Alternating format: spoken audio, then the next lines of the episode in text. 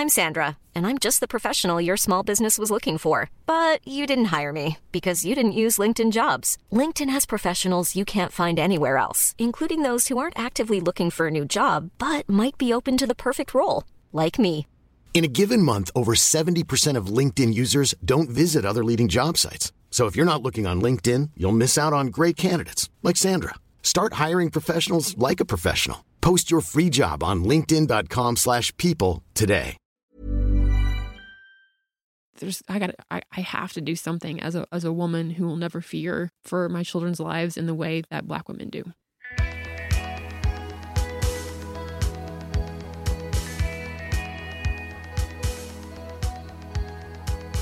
Welcome to Manic Rambling Spiral. I'm John R. Bray. And I'm Heather B. Armstrong. And today we decided that it would be a really perfect time to talk about talking about race with our children. Because this has been for quite a while now and continues to be a very important topic, to say the least. Unfortunately, continues to be. I guess. Yeah. Somehow we're still stuck at having to explain this to people.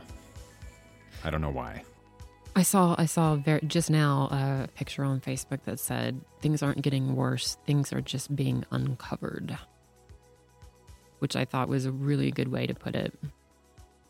Yeah, I guess I hadn't considered it or looked at it like that, but I think that's probably true with things like Twitter and Periscope and whatever. Now we're seeing all of the things that maybe some of us, you know, being that we're both white, Mhm. haven't really seen. Haven't ever seen. Right. And it's sick. It's it's it's very sick and disturbing and traumatic for an entire race of people. And I was watching a Sunday morning show, and th- they were talking about you know the rise of the um, individual journalist because we all now are equipped with phones which have the you know video capabilities and it was two white men talking about what does this mean for us?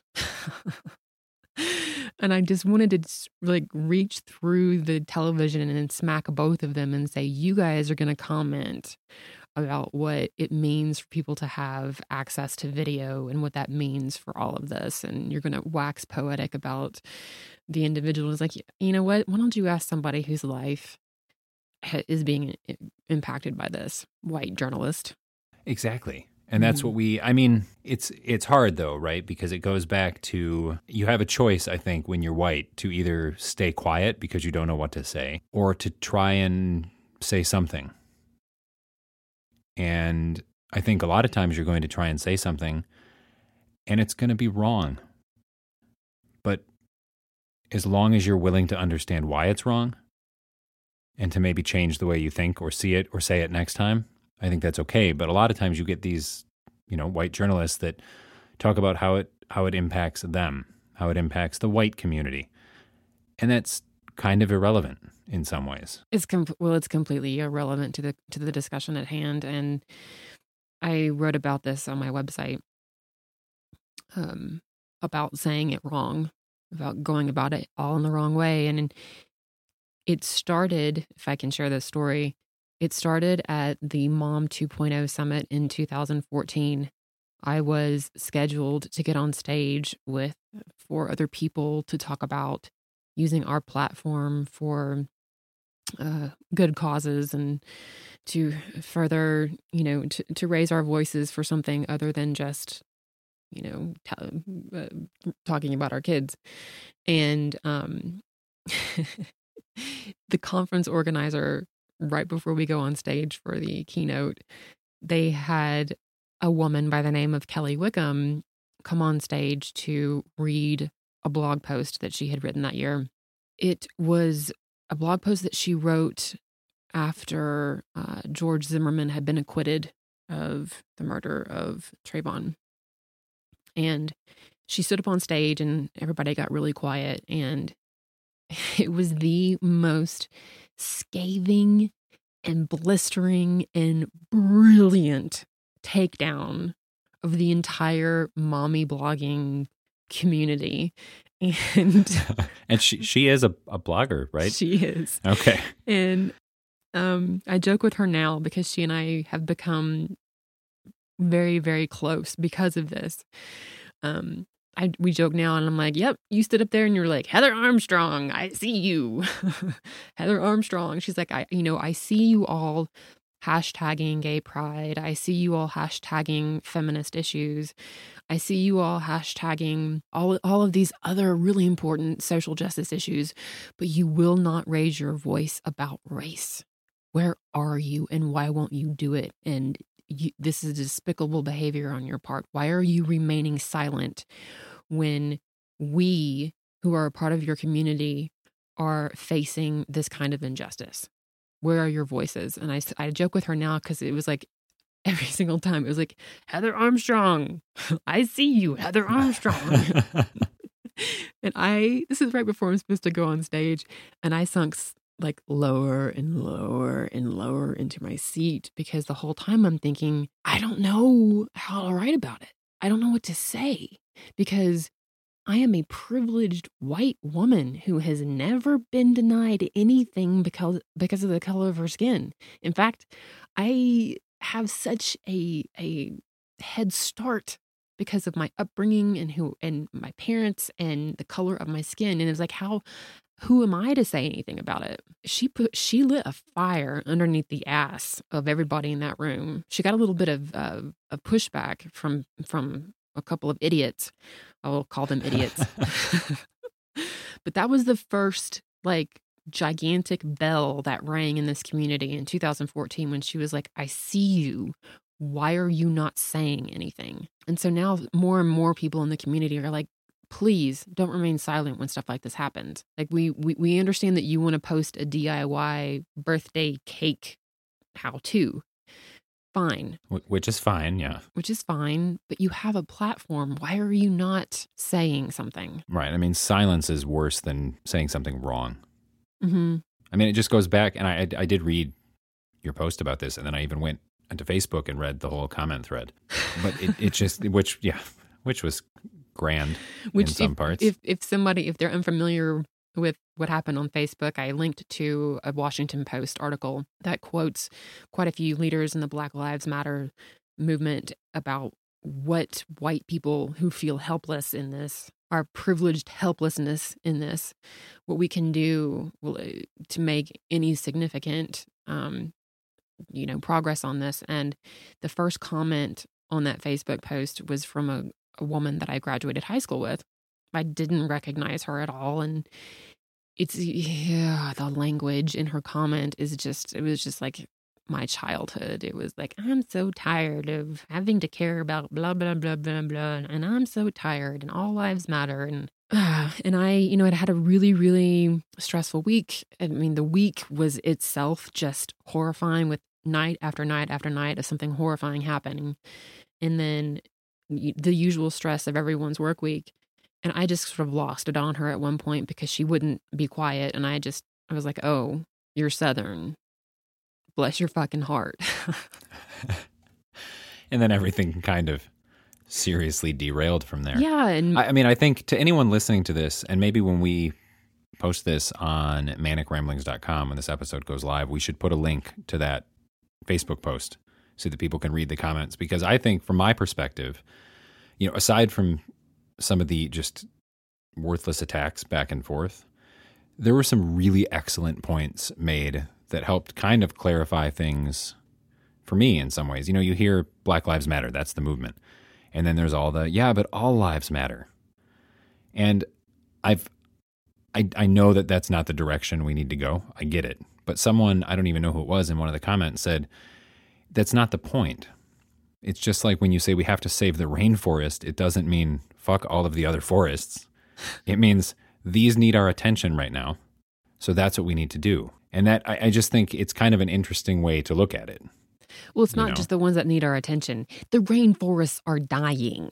Well, Black exactly. People are dying. Right. Like all lives do matter or should matter, but they clearly don't right now. Mm-hmm. And that's the problem. That's why it's Black Lives Matter. there's there's a reason that that exists. So there there is there's I guess my point is there's definitely some good content in those comments Right. for sure. and and from the article that I linked to, the the quote that I had pulled out talks about how white people have to do the work themselves, not black people. White people have to do the work of dismantling the system and teaching each other about racism and the institutions that perpetuate it. And we are the ones who have to talk to each other. We are the ones who have to open each other's eyes. And that's our responsibility. And I think that's where, oh, do I even say this? That Facebook comment sections can be possibly a good thing is when you when you have someone who spent years being an ally which i know a lot of people are, really hate that word right now but you people who for years have been working on the front lines and in advocacy and have been doing this work who can come in with the language that needs to be shared and say no no no no this is how we talk about things and this is how we frame things and this is how this is how we get people to see their privilege. And hosting those conversations i think is super important which is why i think it's so important to say something because then it then it opens up the possibility of the conversation to happen and that's where it has to start And the conversation has to start somewhere. And I, I know that in, in your blog post, you mentioned another woman that you know that you grew up with posted a very long comment that kind of slapped everybody back in line very appropriately. I mean, it was a very well written comment. Um, and a black woman, my one of my best friends from high school, Shanae Boyd, who basically came in and said, "Shut up, all of you." well, it was basically it was shut up. This you're totally off topic. But but Mhm. she mentioned, and I, I wish I had it in front of me. And if I had Facebook, I could probably pull it up really easily. But she said something like, you know, you don't have to have the same opinion as somebody else, but you have to be willing to listen and realize that maybe your thought process is not correct. But that is the step. That's the piece that's like the crucial piece that's missing. Like right, like sitting here right now. eh, This is going to sound really strange, but I don't. I don't care if there are people out there that that are racist. If they're willing to sit down and say, "Okay, this is why I feel that way," and then I can say my side, and we both look at it and say, "Okay, well, what needs to change?" But the problem is that people get so entrenched in their views that they won't change. And when they're so entrenched in views that really have no foundation, it just creates this vicious cycle. And then to sort of segue into it, then you know these people who who have these racist feelings for no reason have kids, and then their children are raised to believe those same things because Well- that's how it works with kids. I think racist for no reason. Um, I mean, I grew up in the South. I was racist for a reason because I was taught that. I was taught to feel that way. Oh, That right. I, no, that's Yeah. yes. So the reason is that you were taught that, but in terms of Mhm. why, like why do you not like black people? There, there, there's not a reason other than I was told to not like them. Mhm. You know, so then you then then you just kind of get stuck. Like, well, okay, but that's not really that's not really That's not really an explanation. No, Yeah. like, at all. But then talking to kids about it is a whole separate ball of wax because engaging with adults in conversation is one thing, but then trying to talk to your kids about it is totally different. It's extremely different. It's extremely different in Utah than it is in Memphis, Tennessee, where I grew up. Um, the racial tension in Memphis is palpable everywhere you go. Um, the idea of race is everywhere. Um, it is the South. It is the heart of the South, and um, I think, and this is very. This is this is gonna. Gosh, this shows you how far I I have come and far I have to go. But I am one of those white people who thought, well, if my kids don't see color, then we're to fix this problem. Like if, if I can just teach my kids to be colorblind, then we can fix this problem. And all that does is perpetuate the problem because then you're just ignoring it. Right. And I, I, yes, I struggle with that because I think you are ignoring it, but you're, but you're trying to do the right thing. I think people assume that not seeing color is fine because everyone's the same. But what about recognizing the difference and just and celebrating it and being okay with it? Mm-hmm.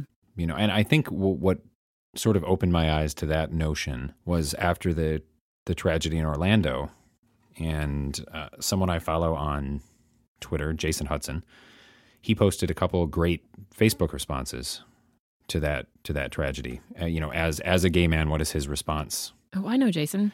Yeah, and they were incredible. And and I don't know if it was both of them or the the second post, but sort of the the essence was don't say that, that you don't care if I'm gay, that it doesn't matter. You know, embrace the fact, enjoy that fact, and celebrate me being gay and still like who I am. Mm-hmm. And I've never viewed the, you know, I don't see color or I don't care if you're gay or this or that as a negative thing. But then hearing him kind of put it in that light gave it a different spin. You know, you, ignoring it or, or just pretending that everything is equal across the board always and everyone is the same really just lets things slide. It, it lets the struggle and the, the inequality perpetuate. Yes. I actually had a conversation with several of my of the mothers and fathers at school. I said, "How do you talk to your kid about race?" And their response was, "What do you mean?" and I said, "Well, how do you talk to your kids about how do you talk to your kids about about race, like about racism?" And their response was, Oh, we don't, I mean, we aren't racist. So what do you mean?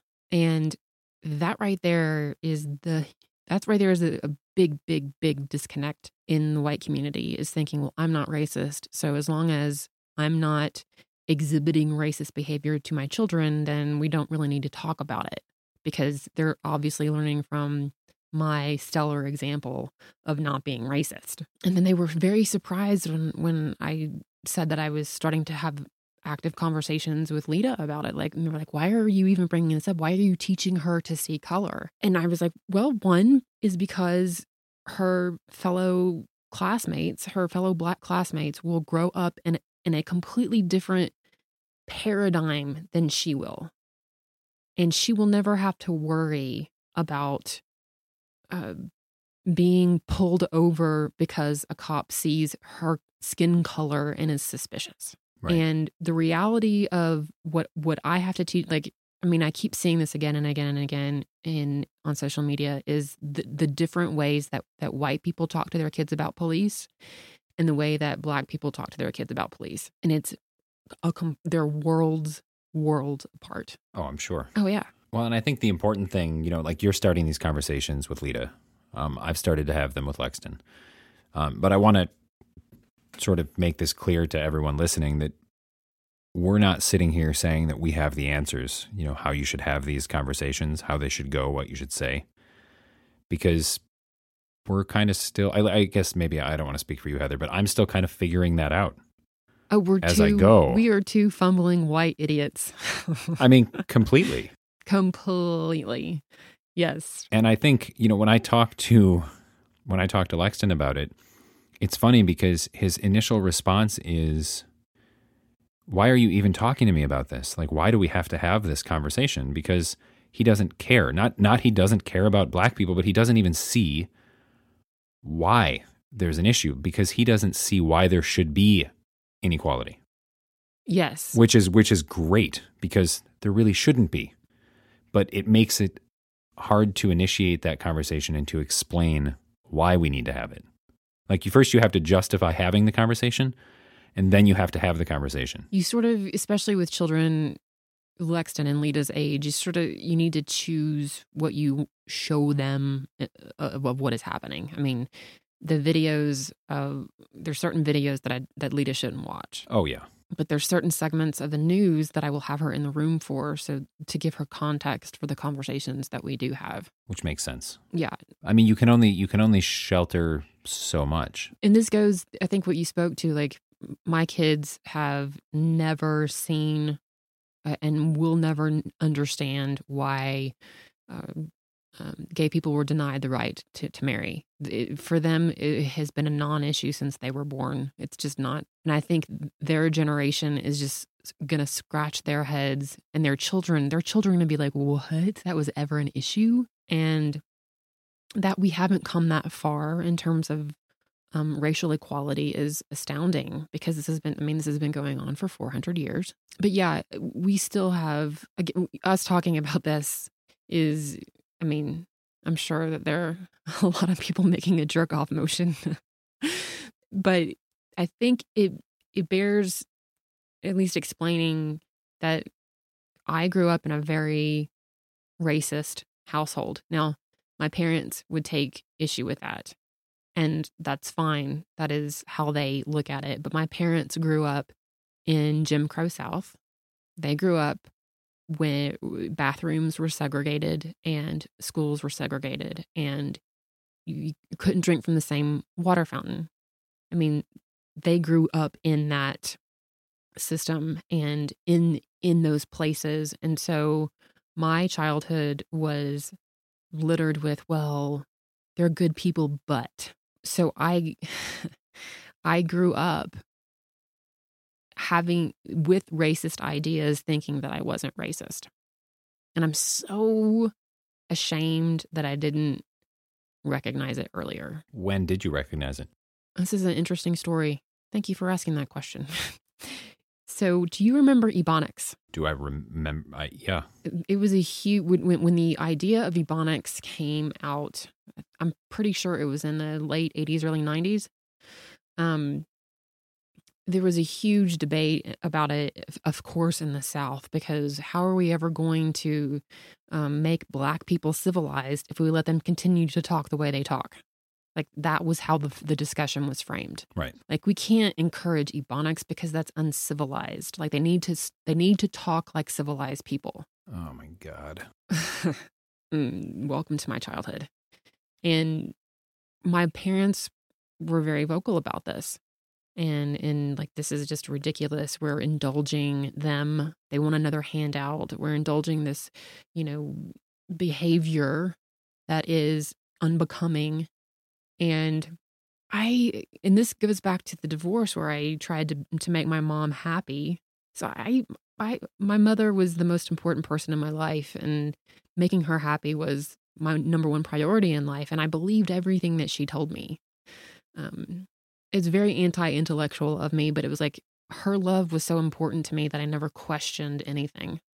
Which I don't think is uncommon for kids. I guess not.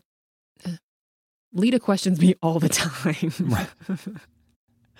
right. I mean, I think there's there's a lot of questioning in some areas, but I think there's other things that she just takes mm-hmm. at face value because you said that. You know. Yeah. Well, yeah. She. So, so with my mother, I you know, so was, they had that, that opinion about Ebonics. So I did. I adopted the opinion because it was my parents, and how could my parents be wrong? And I was taking a linguistics class my junior year of college. And it was, um, I was reading an essay by a woman who was explaining why Ebonics eh, was needed and necessary and made sense.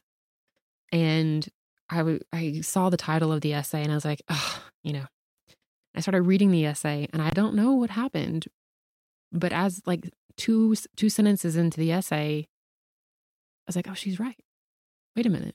Like it just this article like this this completely makes sense. Like there's a reason that Ebonics would help the certain certain black communities, many black communities, and it made complete sense to me. And I remember going back to where I the the apartment that I lived in, and my whole world kind of did a little pretzel movement and turned in on itself. And I was like, wait a minute. And this is, I'm so embarrassed to admit that it took me that long to go, what else are my parents wrong about? Then you question everything. everything. Oh, like yeah. I went back and I started to question. And that's when I, that's when I realized that I didn't believe in the church anymore. Wow. So this was a big turning point. It was a big turning point. It broke open everything, like everything. It just just cracked it open like an egg and I realized, oh, wait a minute, I've been brainwashed about this, and I've been brainwashed about this, and I've been brainwashed about this. And I don't think it, I, it was ever, the intention was harmful. It was just that that is how they grew up. That is what they grew up knowing, and they taught me what they knew. And I did not know to question it. Right. Well, because, yeah, that's what they were taught. They didn't mm-hmm. question it. So that's what they teach you. You didn't question it. And had you not ever questioned it, that's what you would have taught Leta and Marlo because that's how it works It takes someone to stop and say, hang on, does this make sense? Mm-hmm. Which is what you did. I mean, I was raised, I guess, in a in the opposite but kind of a similar community because in the upper peninsula of Michigan there are you know when I was growing up like almost no black people at all. I mean I I can think very specifically my entire K through 12 school career there were 5. like I can count. That's that's what it was like. And 3 of them were training at a USOEC center for boxing and came up from Detroit. So really just two that were like born and raised and lived there for my K through 12 career. So everyone was sort of in this, well there aren't any black people, but we don't really have any problem with black people. There just aren't any. So we won't we won't talk about it because there's nothing to talk about. Mm-hmm. And it, it goes back to that saying, like, if you're not part of the solution, then you're part of the problem. So to stay in that middle ground, you're you're not only not helping, but you're harming. And if there are people listening that are doing the jerk off motion that these two white people are trying to figure this out, that's really not helping. Maybe maybe everything we're saying is total shit, but we're trying to find the right things to say. And you have Yeah. to start somewhere. You have to. You have to start somewhere. And I my my friend Kristen Howerton one of, she has this great quote. I don't have it in front of me, but it basically says, you know, when we talk about white privilege, we are not it's not a personal attack on you. And we are not taking away from the fact that you grew up in the South as a white person in in, in a poor, poor, poor neighborhood with, um, you know, seven brothers and sisters, and you grew up with no money, and you pulled yourself up, and you graduated from college, and you now have a stellar career. We're not taking away from that when we say white privilege. When we say white privilege, we're talking about an institutionalized, systemic problem that has given our color of skin such a head start so as this a litany of problems has unfolded and perpetuated for years. And i think that for me was like how, how do i start conversations with people about their privilege who don't see it? And it's like I'm, I'm not taking away everything that you've done. I'm what you've done is amazing. That you pulled yourself out of what you grew up in is incredible and i'm not taking away from that. But when you look at a black person in black communities and you want to blame you want to blame crime and you want to blame homicides and black on black crime i hate it when oh, people oh, yeah. turn to that argument we're looking at a, a, a, framework that was built into the system of how this country works that has perpetuated problems of, of uh, financial problems education problems you know has destroyed families. Like it, it pulls families apart. And what the destruction of the family and what that has done to black communities and it has nothing to do with with anything that you've accomplished in your life. No. and that's where i try to start with people who are just like what do you mean? I'm not racist. I don't understand why i have to have this conversation with you. Yeah. And I- not i think not understanding it not seeing it is that's part of white privilege. Like that's mm-hmm. how it i mean white people are put into a system that wants them to succeed. And i feel like black people are put into a system that doesn't really give a shit like if you succeed great if you don't we'll we'll blame you rather than saying okay well why didn't you Mhm. was it you or was it the system? And and it's not like you said, it's not a personal thing to say that you know a, a white person is solely responsible for this. Like that, this one person who succeeded is bad, but it is just this systemic issue.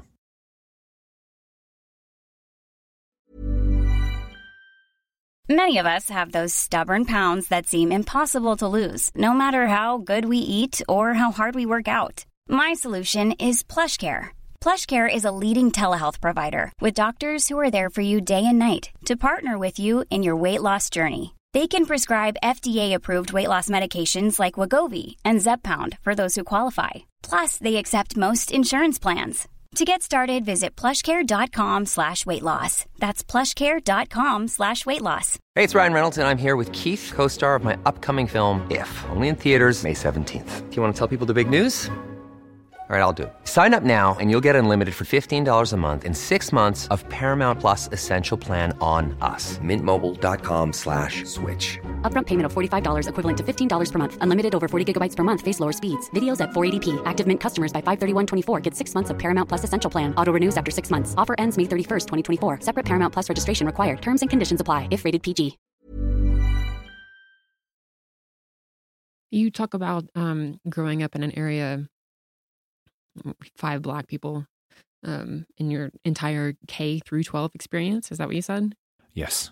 Yeah. So, so Utah is, when you say diverse in Utah, you mean non Mormon.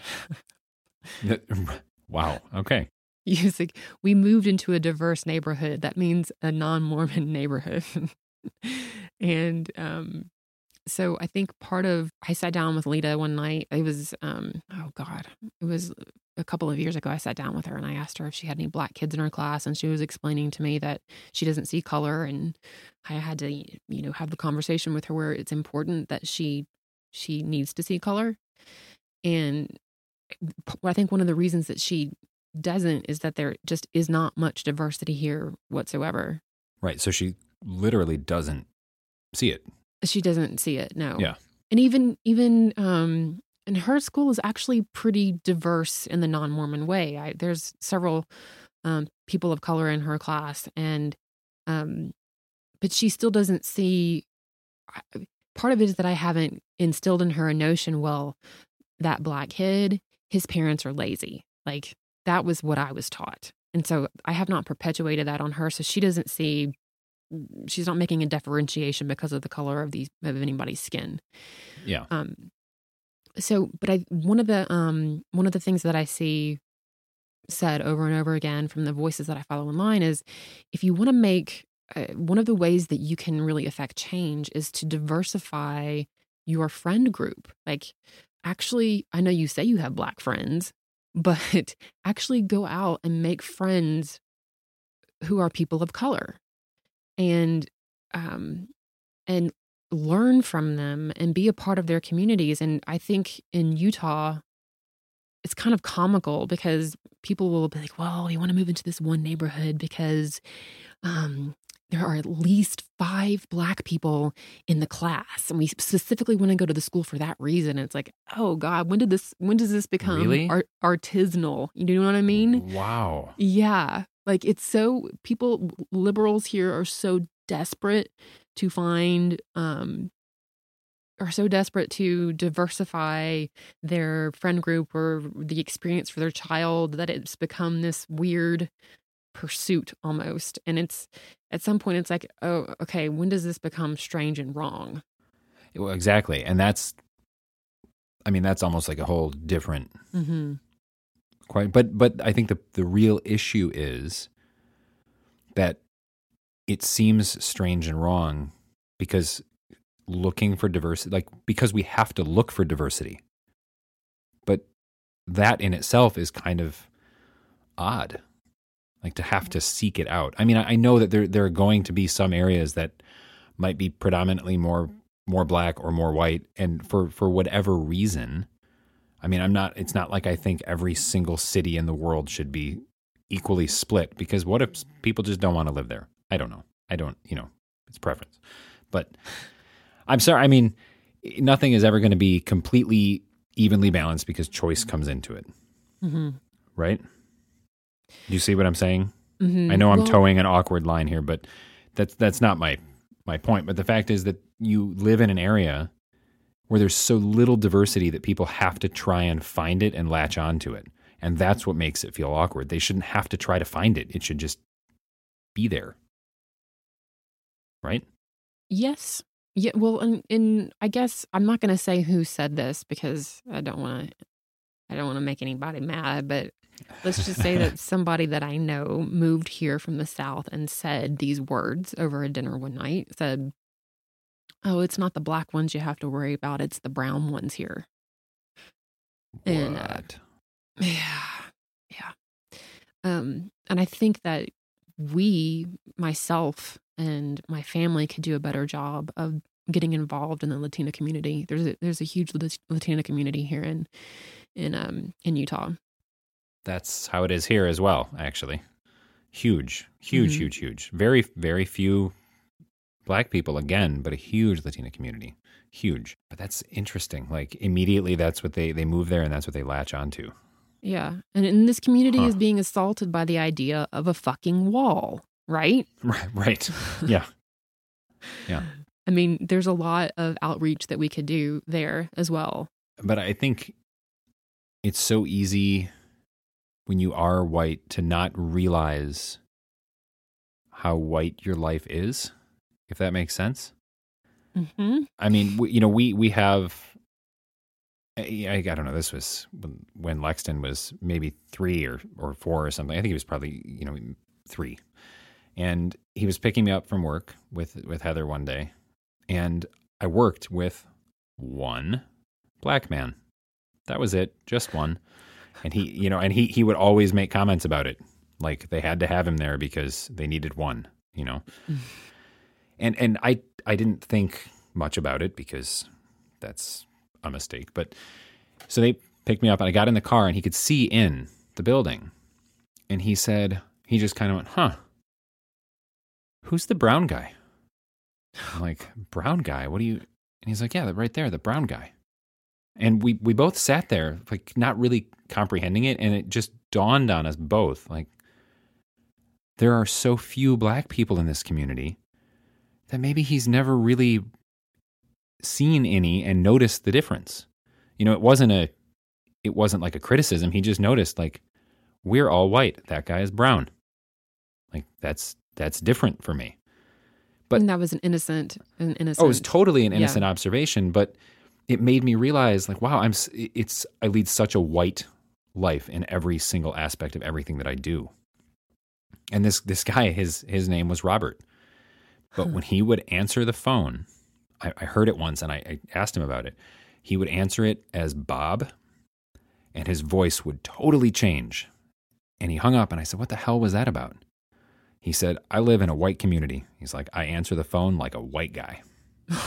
like that's exactly like flat out. And he was just straight faced about it. And I didn't even, hadn't even occurred to me. And it, it's that kind of stuff that I, I, when it comes up and I realize that it hasn't occurred to me, then I just feel even worse.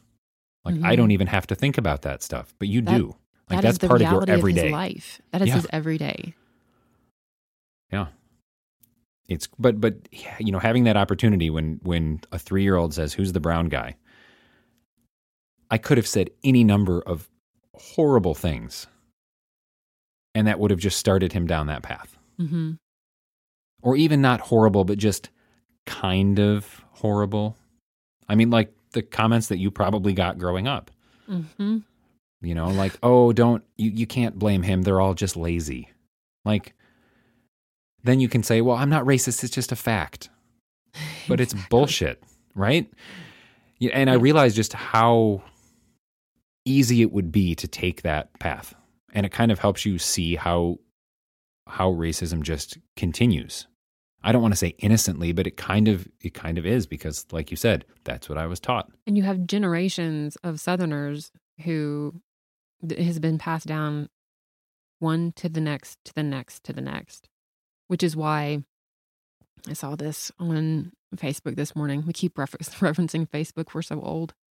Um, I saw this woman posted this glorious, glorious essay this morning and said that we live in this world. She has to teach her son we live in a world where five police officers are killed and every flag in in the country is lowered to half mast Yet when 12 black churchgoers are killed by a white man, you have you have hundreds if not thousands of angry southerners screaming about their right to wave the rebel flag. Yeah. Yeah. Yeah. And it's and that example is not meant to say that we shouldn't show remorse for the police officers but it's why is there not remorse for the for the churchgoer? Like why why doesn't that exist? There should be on both sides remorse. And it's opening up. It's it it. it I think this conversation is sort of twofold. It's like how do we open up the eyes to those who refuse to see, um, the adults who refuse to see um, the problem, and then how do we start talking to our children about what's happening and how they have to play a vital role in how things change.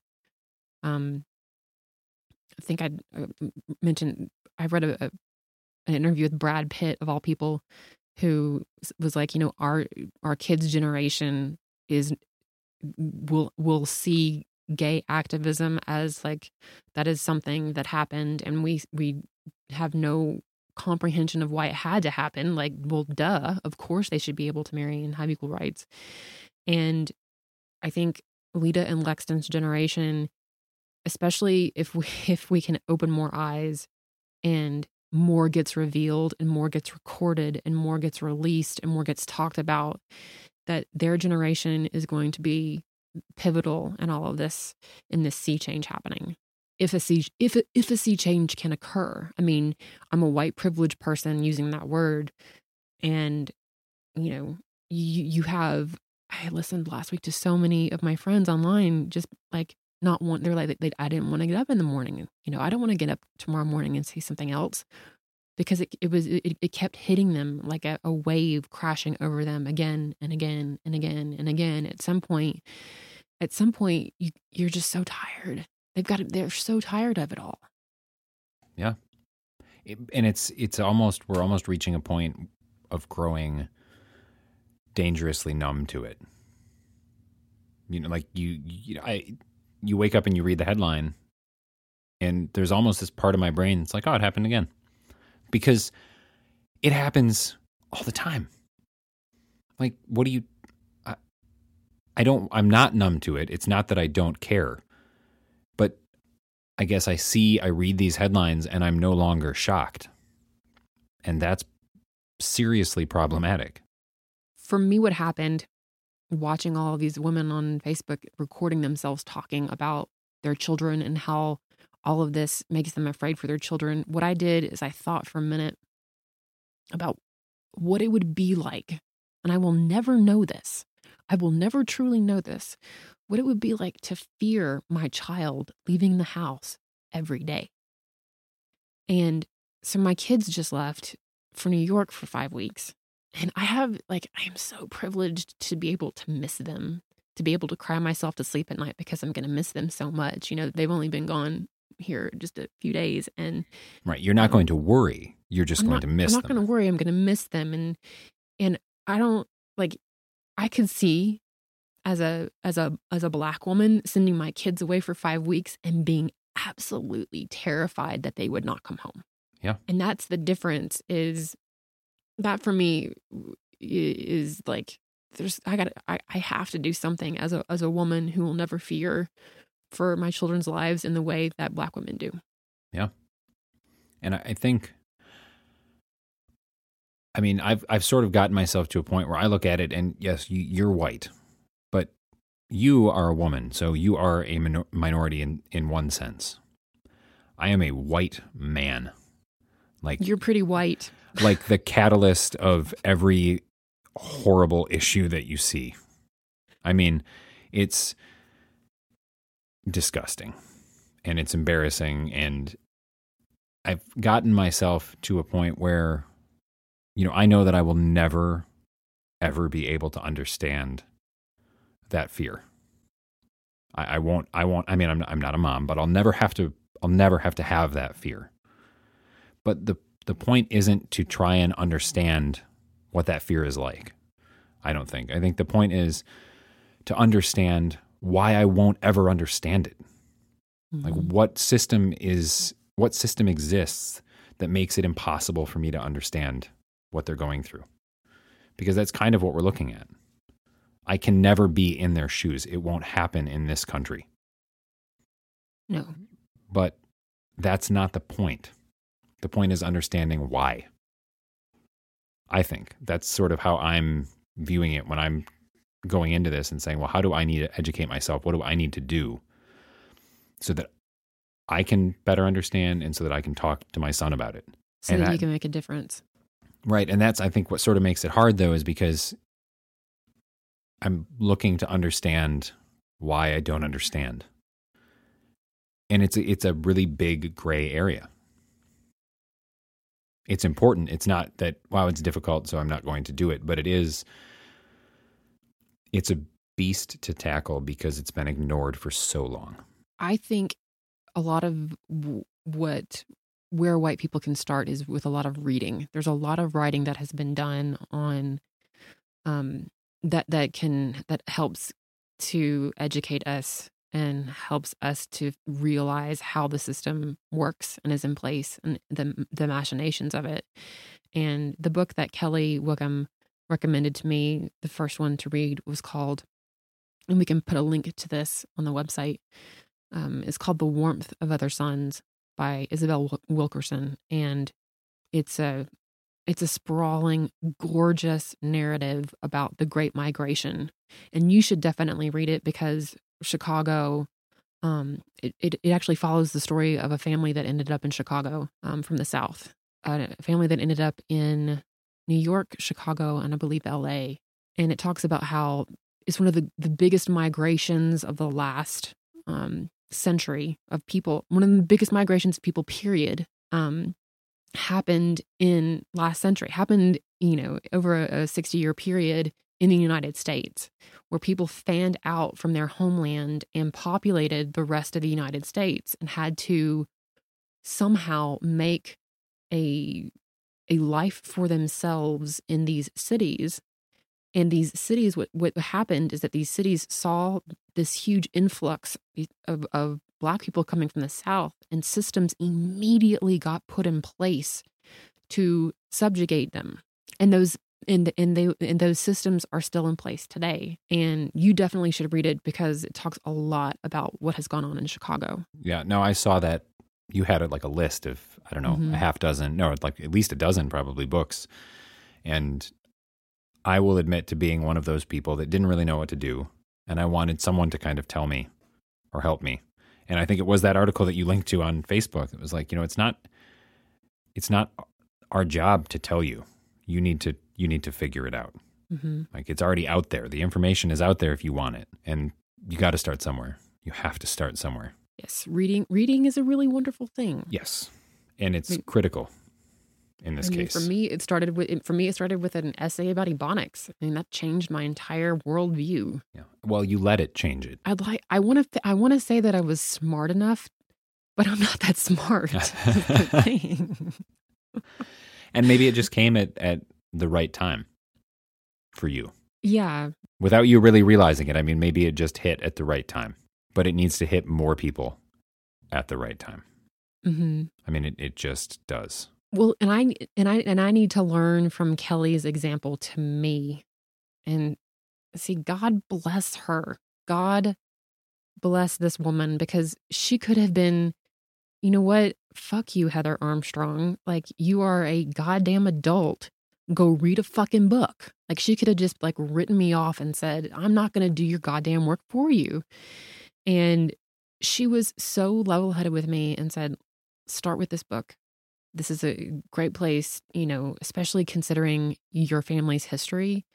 This is going to be something very meaningful to you. She started a dialogue with me, and which I think is important for us as white people to do with each other. Me screaming at someone is not going to, you know, move the meter at all. It's it's about here, let me break it down for you. Again, like you're not going to run into a children's hospital and scream. Well, there are are adult sick people too. You know, I saw that tweet somewhere. Yes. Yeah. you, you're, let me break this down for you in a very calm, matter of fact, very rational, logical, and an even warm way. I think white people have to this and white people have to be fragile with the fragile whiteness in order to to destroy the fragile whiteness. Yeah, I think that's a really good way to put it. And I've seen a lot of good analogies come out on places like Twitter. And I don't remember uh, a comedian. oh, I can't remember her name. I just drew a blank on it. Starts with an A. I know that you follow her as well. Aparna Nancherla. Yes, thank Mhm. you. And I don't remember exactly how she worded it, but it was something like, you know, saying all lives matter is like going to a funeral and saying today's also my birthday, so can you not? So can we Like- not? Like, and it's such a great way to look at it. I mean, it really like it. It really simplifies it. Like, yeah, it's it might also be this, but that doesn't change the reality of what's in front of us. no. but but yelling and screaming and you know to go back to that Facebook post, blaming it on the liberals or blaming it on the conservatives or blaming it on Hillary or blaming it on Trump. It, none of that shit matters at all, and all it does is let people write things off. Be like, ah, they're liberals. We don't need to listen. Yeah, you do need to listen. We might not agree politically, but this that doesn't matter here hmm it just derails everything. I, and I think it I think it's like this intentional subconscious thing. Like I don't really know how to talk about this. They must be liberal. They must be conservative. And that I know how to talk about because I can just yell about it. And it's easier than race. Yes. It's easier than confronting something that you've believed and thought to be very true for your entire existence. It's much easier to to label things and, and scream and yell and block than it is to engage in you know and, and it has to happen on on like i have to be able to say okay this is a conservative woman from the south and this is this is her experience and this is her fragile white feelings and Right. it's my responsibility as a white woman to deal with her white fragility, not a black person. That black person does not need to deal with that white woman's fragility. No. no, they have to deal with everything else that we've dumped Yes. on them to deal with. well, that we've built and institutionalized. Well, exactly. It's like I think turning to black people and saying, you know, help us see is kind of like saying, can you explain to us what we did wrong and then you need to fix it too.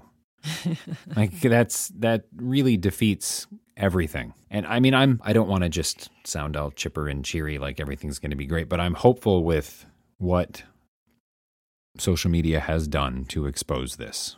You know, that's kind of how we started this whole episode. You know, that it's always been there, but now we're seeing it. And I don't want to see it. I don't want Lexton to see it. I don't want anyone to experience it. But I think seeing it is already has been and is going to continue to be a huge catalyst for change. I hope. You hope. I mean, things things will probably get a lot worse than they before they get better. Oh yeah. Um, but someone someone in my Facebook comments, you know, was like, "What are what, what's a list of really good books for kids? Where can I start with my kids in terms of talking to them?" And someone linked to a, uh, an article that lists several really really good books for kids, and we can link to that on on our um on on the website when this goes live, and um just tools for you to get the the ball rolling with your children, especially if you live Yeah. in states where there isn't much to talk about Yeah. because diversity is means non-Mormon. And I, I will say that, and maybe I've just not seen these in the past. Maybe they've been there and I haven't seen them. But over the last, you know, week or two, I've seen a lot of people linking to. I don't know if it's the same document. and It just keeps evolving, but a Google document on how people who are not black can help, what they can do. Not, and it, it's these documents are very intentionally not written like "let us teach you," but here are places to go and things to do to teach yourself. Mhm. and it, but it's not written in like a we don't have time or we don't care. It's if you really care here we took the time to put this together. Now you need to take the time to educate yourself. And it's it's full of book recommendations and websites and phone numbers to call and things to get involved in and and organizations to start. And it's it's awesome. And I'll see I've I've seen it pop up on Twitter dozens of times and I'll see if I can find that to include as well because I found it really really valuable Yeah, I would like to see that. I don't know why I haven't come across that yet. I, I mean, I think there's so much happening with all of this that you, you, and especially on Twitter, you really only get pieces, hmm right? Because there's so much information coming in, and a lot of it is not great, because that's how this, that's how this is going to go for a while. But in the meantime, I, I think the best that anybody can do is to, well, I mean, teach teach their kids to see color. Before my kids left, we I hosted a, a final sleepover, and a couple of their friends were over um, for the night, and I I like to turn on the the evening news. I know it's terrible, it's gross, like they sensationalize and they distort things, but I like to turn on the the, the NBC nightly news with Lester Holt. And I started to turn it on, and Leta's friend was like, "I'm not going to watch this." And I was like, "Really, you don't want to watch?" Because I don't watch the news. It's never good news. It's it's always terrible. And I'm not her mom, but I did say this. I said, "Well, that's why you should watch it." Yeah. Uh, you, I don't think I don't think that you should be avoiding it. Not even even at 12 i don't think you should be avoiding it i know i know you still have your innocence but there's there's a lot of work to be done and uh we we have to start exposing our children to to, to all of it Oh yeah. Well, and I think, I mean, like like we said earlier, there are certain things that we don't want them to be exposed to, at least not initially, right? Certain videos or certain whatever. But you know, my mom doesn't let me watch it because it's all bad. So it's like we we edit out things that are pretty significant. But if you look at what's being absorbed on social media or in the movies they watch or in the music they listen to, and I'm I'm not a fan of censorship in anything. That's not what I'm getting at. But to censor out reality and nothing else, it just doesn't make sense. mm. I mean, I'm That's with you. The news is shit sometimes. I mean, they do sensationalize, they do spin. But if if your choice is watch it and try to make your own decisions or just pretend it doesn't exist, your best option is to probably watch it and come to your own conclusions about it. Otherwise, you you just you stay ignorant.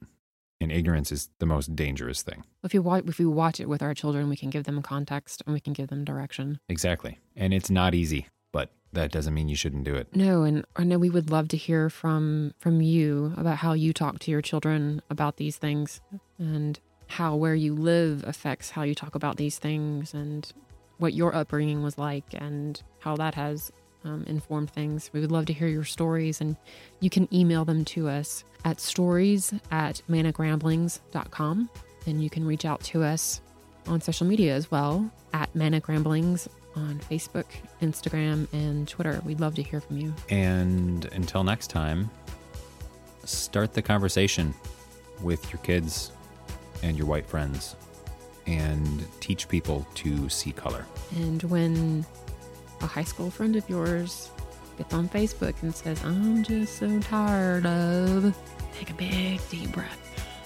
And it's your responsibility to deal with her fragility.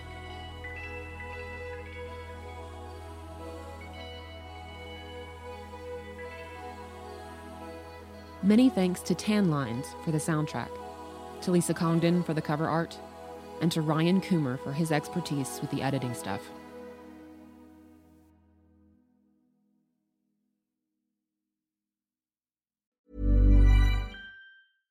Imagine the softest sheets you've ever felt. Now imagine them getting even softer over time. That's what you'll feel with Boll and Branch's organic cotton sheets. In a recent customer survey, 96% replied that Bowl and Branch sheets get softer with every wash. Start getting your best night's sleep in these sheets that get softer and softer for years to come. Try their sheets with a 30-night guarantee. Plus, get 15% off your first order at bollandbranch.com. Code BUTTERY. Exclusions apply. See site for details.